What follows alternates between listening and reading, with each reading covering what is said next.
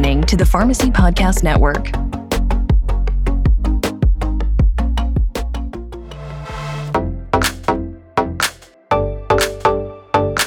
Hello, and welcome to Pharmacists United for Truth and Transparency, the PUTTcast. PUTT is a not for profit industry watchdog organization dedicated to exposing the truth about the shady, abusive practices of pharmacy benefit managers and how they affect American patients, healthcare providers, and taxpayers.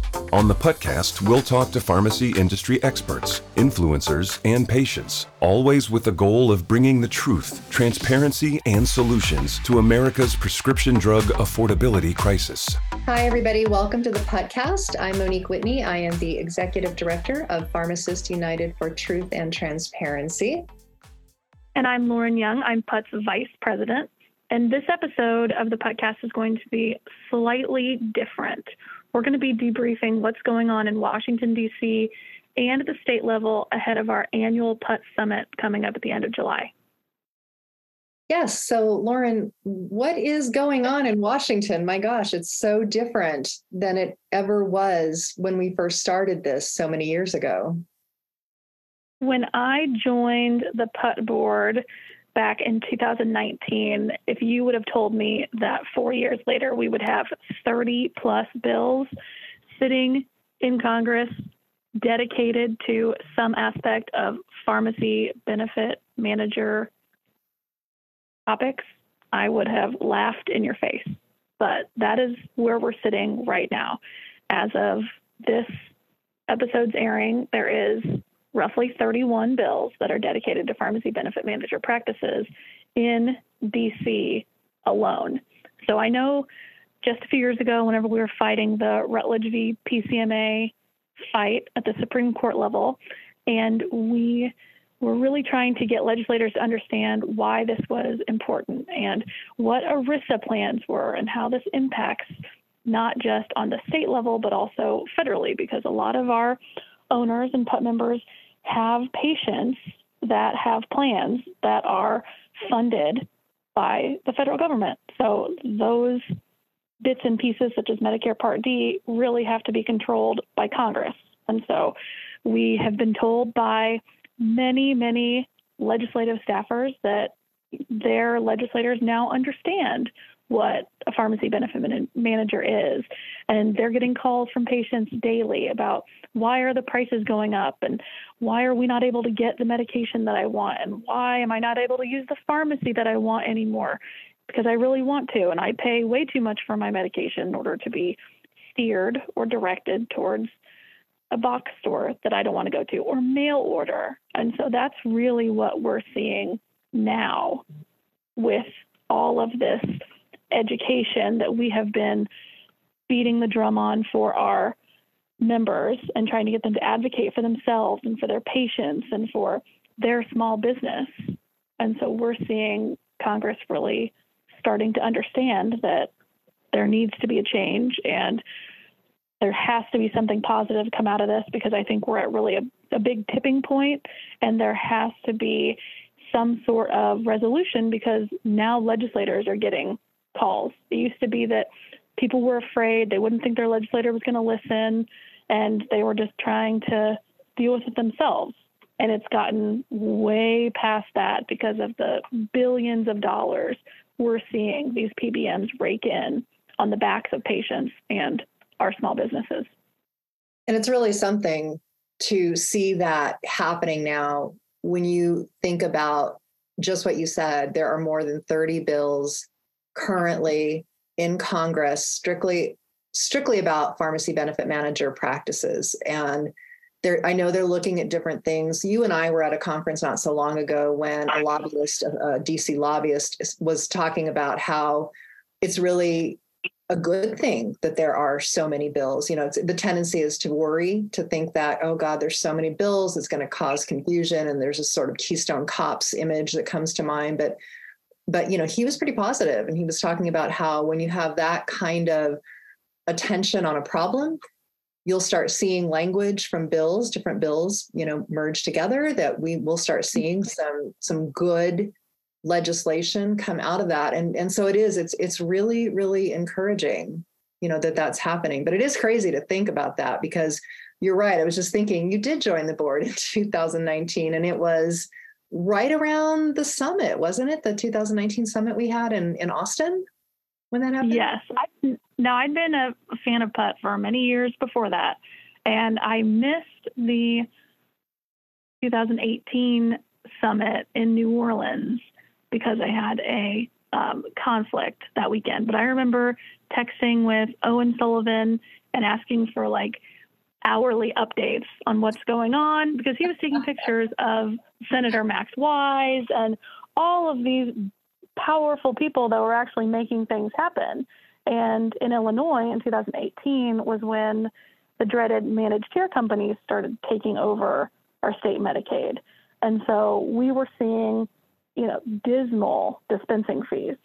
And so that really lit a fire under several owners to try to get something happening and trying to get reform and what we could do. So we had a bill in 2018, and again, 2018 was an election year, you know, midterm election year, but still an election year. And our uh, senator, who was a champion of anti PBM issues for us, Senator Andy Manar. Now he's Deputy Governor Andy Manar. He talked to us about this, and we were able to get a better strategy for 2019. So we were able to get our bill passed.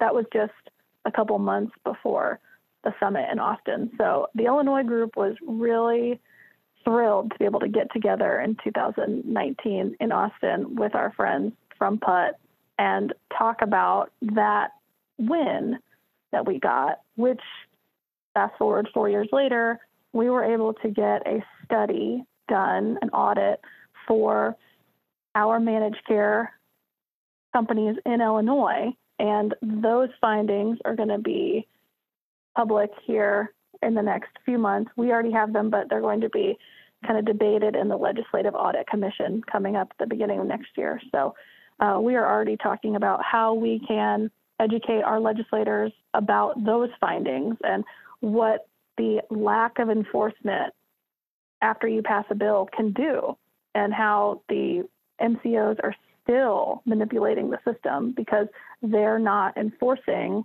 the regulation component that we spent all that time passing.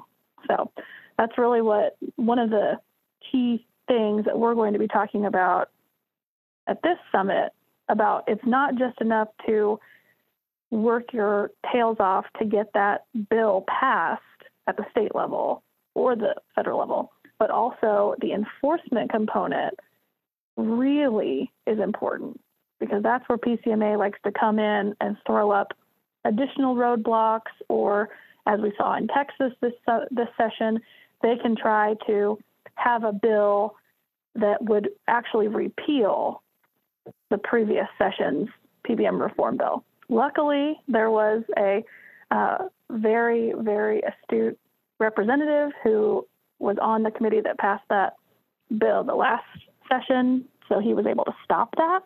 But you really cannot stop the work even after you get your bill passed. You have to make sure that stakeholders are in the room, that independent pharmacy centered stakeholders are in the room whenever you're talking about enforcement. And our our friends in Oklahoma know all too well about that. I think we all saw the uh, Oklahoma um, insurance commissioner Mulready. Uh, he was very, very public about their issues over the last few months with CVS Caremark and some of the PBMs and how he's fining them and you know, that really wasn't quite enough for patients in Oklahoma. So the attorney general is now going to be in charge of enforcing their pharmacy right to choose act to make sure there's not steering and to make sure that patients are really being taken care of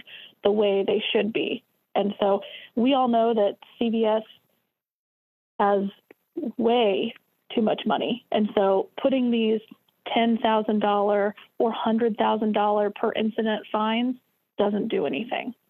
So there really needs to be a significant penalty, whether it is they would lose the ability to work in that state They would lose the ability to elect admin fees or transaction fees or DIR fees or anything like that because of what they're doing. This is a truly bad actor in the healthcare industry. They are ripping patients off right and left. They just earlier this week there was a massive national outage with CVS Caremark's insurance switch. So patients were not able to get their prescriptions covered by their CVS insurance, and it was nationally down across every pharmacy. And so, just like we saw in December when the airlines during their busy season were unable to overcome a software issue, CVS Caremark couldn't do the same. And there was some talk on social media about dragging them in front of congressional hearings and trying to do what's best in order to get answers because CVS Caremark saying, we don't really know when this is going to get fixed. Sorry, patients aren't able to get medication, and independent pharmacies can't continue floating that bill. So I think that was another thing that we want to make sure stays top of mind for our legislators. I wonder if that has caught the attention of the FTC because, you know, we, you and I were watching the hearing and seeing all of the what I would what I would consider to be like incredibly surprising bipartisan support of the work the FTC is doing going up against monopolies. And Ticketmaster, I think, did get dragged in front of Congress, didn't they, over the whole Taylor Swift ticket debacle? Taylor Swift, the most powerful human being on the planet, I think. sorry, Beyonce, I know you're critically acclaimed, but I'm pretty sure Taylor Swift is getting it done, uh, even in even even in things like monopolies. You know, who knows? Mm-hmm. Um, but the outage, yeah, that was that was that was pretty serious business. Oh, absolutely. And funnily enough, one of our pharmacy rock stars, Senator James Skoufis, definitely took on Ticketmaster in New York, and so that's funny that he was able to connect the dots about these terrible monopolies that his constituents have to deal with. Yeah, he's great. We have him on our summit panel. So for, for everyone listening, July 26th, PUTT's Summit is going online. It's a mini version of the summit that we do in person every year. And the highlight is always our, our panel. And so he's on there, which is going to be great. And then you mentioned Oklahoma a little while ago. TJ Marti is going to be from Oklahoma. He is a representative there in the, the state house and a pharmacy or former pharmacy owner. He's going to be on our panel as well. I was actually speaking with Representative Linda Chaney from Florida, who is the powerhouse representative who got the, I mean, there are omnibus bills and then there are omnibus bills. And the bill that she managed to spearhead through Florida uh, that is uh, transformative in terms of what it's been like for Florida pharmacies and patients. So I was speaking with her last night. She mentioned that one of the people that she spent time with talking to was Mulready. They have an eye on the whack a mole game that PBMs play. And so it was exciting to see that in Florida, not only have they got their eye on getting this law passed, which was signed by the governor, but they've got their eye on the enforcement end too. And and they one of the things that they made sure that they got in that law was that there was a single point of complaint for pharmacies and for patients. And she emphasized that it's important for pharmacies and for patients to make those complaints because I think all too all too often what happens is, you know, we all get caught up in the the day to day of what we're doing. And it's like, oh God, another stupid PBM thing has happened and then gets pushed to the side, pushed to the side. You know, our president, Deborah Keaveney, she's amazing at that. She's kind of a one woman powerhouse in, in Minnesota. And she's always submitting the complaints and always, you know, showing how that does make the difference. But I think that'll be a good thing for us to talk about when we are at the summit. Oh, absolutely. I'm so excited to hear about these success stories in different states. And I think the legislators give a unique perspective because I think when our members are trying to advocate to them, they know they only have a short amount of time with them in a meeting. And they have a lot of issues they need to convey. They have dozens or hundreds of patients that they're trying to be the voice for and get the legislator to understand this is important, this deserves your attention. And so I think that having individuals who have gone up against the three big PBMs and lived to tell about it, I think is very powerful for our members. I think that we are always looking for the tipping point as to what was it that made that legislator care enough to put the target on their back that PCMA has, or their state association of managed care health plans, or whatever black box organization, you know, like the state chamber that's going to come after them and try to oppose any bill that helps the independent pharmacies. So that's really what we're looking for. And I'm, I think that, you know, we're going to get a very unique perspective on some of these recent successes. And I think that motivates some of our members in states that haven't had a win in the last couple years because they were pushed off due to COVID issues. And now there's always going to be an election every other year, whether it's a presidential or a midterm. And so, and some states only have one real session every other year. So you also have a lot of factors working against you to try to push this boulder uphill and try to get a win. And so I'm super excited to hear from our panelists. I think they're going to have some good information. So everyone's got a little bit different setup on our panel this year. So we have Senator Heather Cloud, who's coming from Louisiana, and she was a a real advocate for the independent pharmacies because uh, you know for people who who weren't aware of what was happening there, the Office of Group Benefits for the state of Louisiana had uh, a contract with CVS that was a terrible, terrible, terrible contract. It was a bad deal for the state. It was a bad deal for the employees of the state who were covered by this plan. It's a very bad deal for the pharmacies. You know, she was an advocate and stood up and, you know, was very vocal about that. She understands the problem. So, you know, one of the things that that we sometimes forget is that, you know, you can have a state legislature be 100% in your corner, which is almost always been the case with Louisiana, at least over the last several mm-hmm. years. And then suddenly something goes terribly wrong, right? Suddenly, where just where you think everyone gets it, well, you know, the money talks, and here comes this quote unquote good deal, and all of a sudden it feels like you're back at square one. So there's there's that, and then we have Senator Holly Rehder from Missouri, and this is going to be really interesting because you know Missouri has been uh, trying to get a, a, a, bill passed for some time, and they're just so so close. And she'll be able to speak to, you know, the climate of that state and and and what she has seen as someone who's very close to independent pharmacies and and, and has a heart for community. Because if you're close to independent pharmacies, then you are somebody who is close to small business. You are close to your your people. I'm a localist. I, I'm somebody who is always going to be like, you know, small business first, support your community first. You can't really be like, you know, ordering on Amazon all the time and then ex- realistically expect that your your local stores are going to be okay, right? So I'm always trying to educate on that.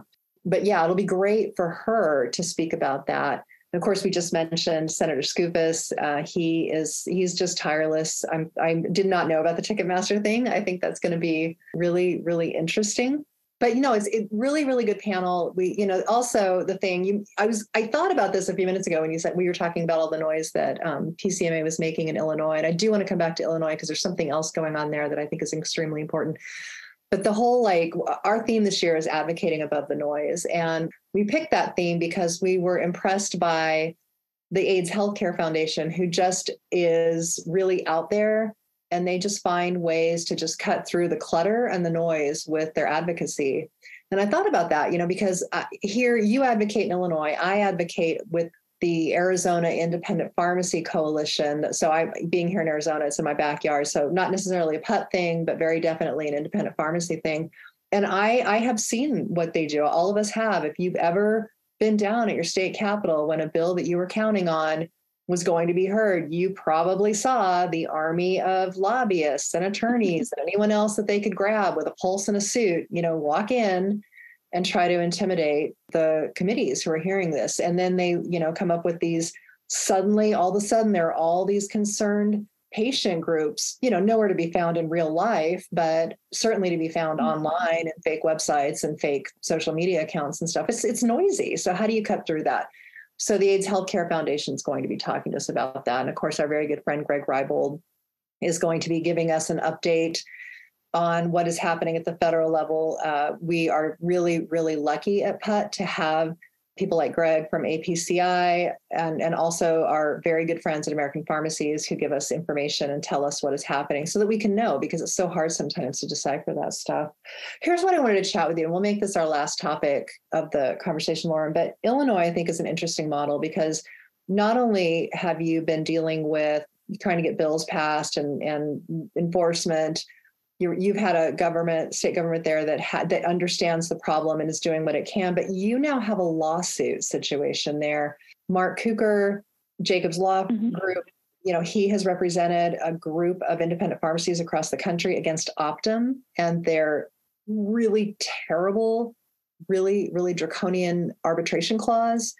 And that was found to be unconscionable in Wisconsin and California, but in Illinois, your appeals court thought otherwise. And it was, you know, questionable as to how they even came to that conclusion. It was questionable if, if it was maybe handled um, even in the right way. I don't want to, you know, point fingers at Illinois appellate court and say that they were somehow something other than that, but it was just, it was weird, right? So this is now going up before the Illinois Supreme Court. What are your thoughts about that? I mean, seeing this lawsuit happen with so much on the line, I'm just kind of curious what what are the thoughts in Illinois and what's happening there? I was very, very concerned whenever Mark sent out that information about what was happening in Illinois because we knew that any one of the three states that were overseeing this lawsuit, this could potentially happen. But we had had such positive news in California. We'd had positive news in Wisconsin. And so it really didn't feel right that this was taken totally the wrong way and forcing these pharmacies into arbitration with Optum, who was just going to bury us under their legal team and not really work for the patient. And so it really it didn't seem to line up with anything that we had been told by other legal experts and what really should be happening on this front. And so I know that Mark is still actively working on this and really trying to get back to get the Illinois Supreme Court to hear this so that it's not a win on Optum's side and a huge loss for independent pharmacies and patients. I think it'll be interesting to see what happens out of it. I will say this, uh, you know, I started at PUTT in really 2016, March of 2016, and then came full time on as the executive director in September of 2017. And the year, the time between 2016 and 2017 was, man, it was grim. I don't, I don't know any other way to say that. And I think anyone who, uh, you know, has been around this fight in those years remembers the CVS, you know, doing its squeeze and, and buy tactics and, you know, cutting reimbursements and all of that stuff to see us now in a place where we've got the FTC standing firmly on disallowing large corporations like PBMs to abuse smaller businesses and particularly those that they require to be a network in order to deliver the service that PBMs say that they deliver.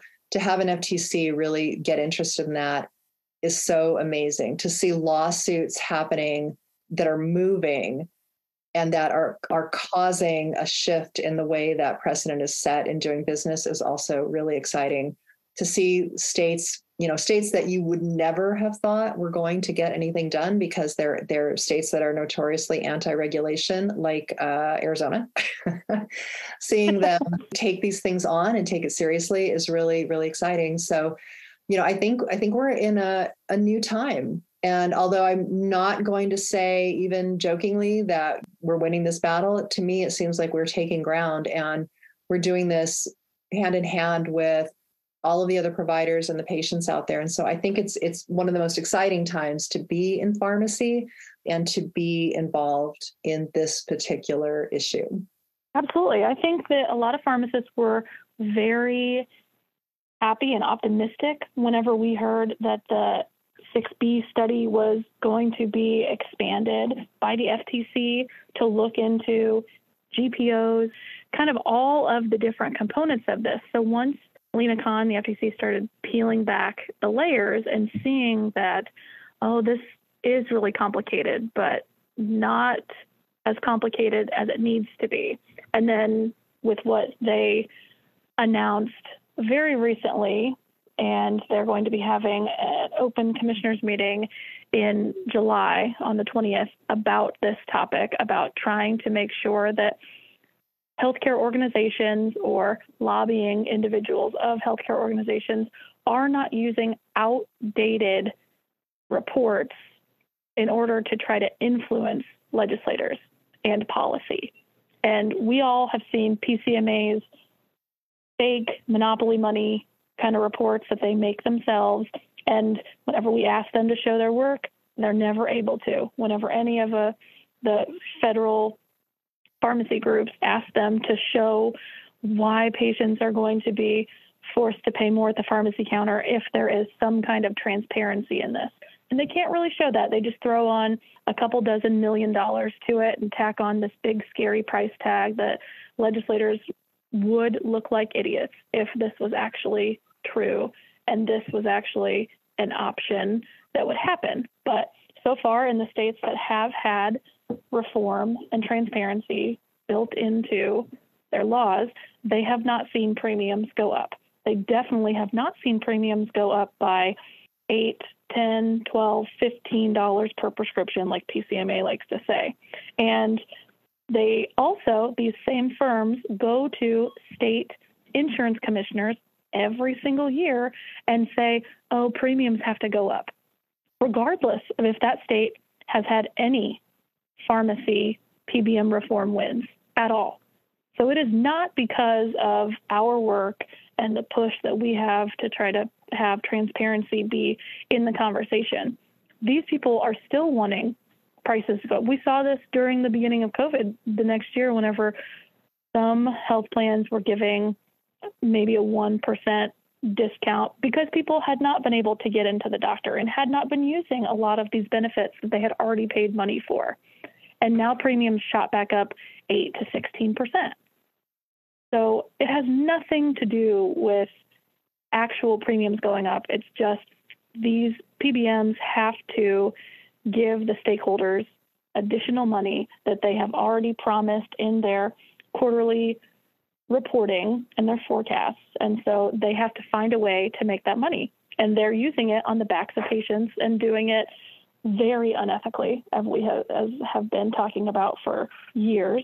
And so I think people are finally starting to clue in that this should not be as complicated as it is.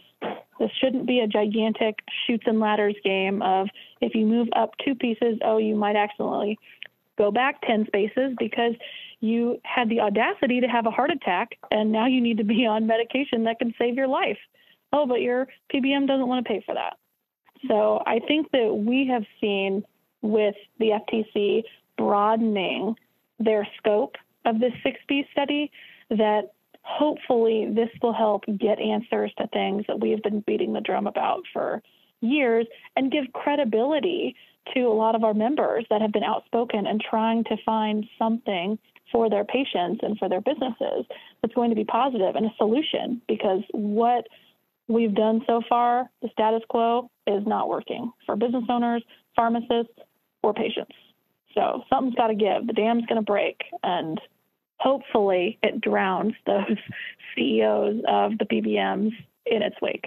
You know, one can only hope that the dam does break. And when it does, what we're left with is uh, kind of a, a, drain the ocean situation. I don't know if you've ever seen that show on Disney, but it's completely fascinating. They literally like do this animation where they drain the ocean and then you see everything that's the wreckage on the bottom of the floor. Hopefully it'll go that way sooner rather than later and we'll be able to restructure a system that works the way it's supposed to where patients get care providers are empowered to provide the treatment that they provide to do the work that they uniquely do and their unique contributions to treatment and that mm-hmm. it can all be done at a fair price and everyone sees value out of it so Lauren, thank you so much. It's always a pleasure talking with you. And you're such a, a, gift to the PUTT membership. You follow all of these things so closely. Thank you so much for your time and, and joining me today. Is my, You're always my wonderful co host, but thank you especially for taking time today to have this conversation. Always happy to be a part of the conversation. And I hope everyone listening joins us on July 26th for our annual virtual PUTT Summit. Yes, and if you are looking for information where to find that, you can go to our website, truthrx.org forward slash putt events. That's with an S. Until next time, thanks for joining us. We'll see you next month on the podcast.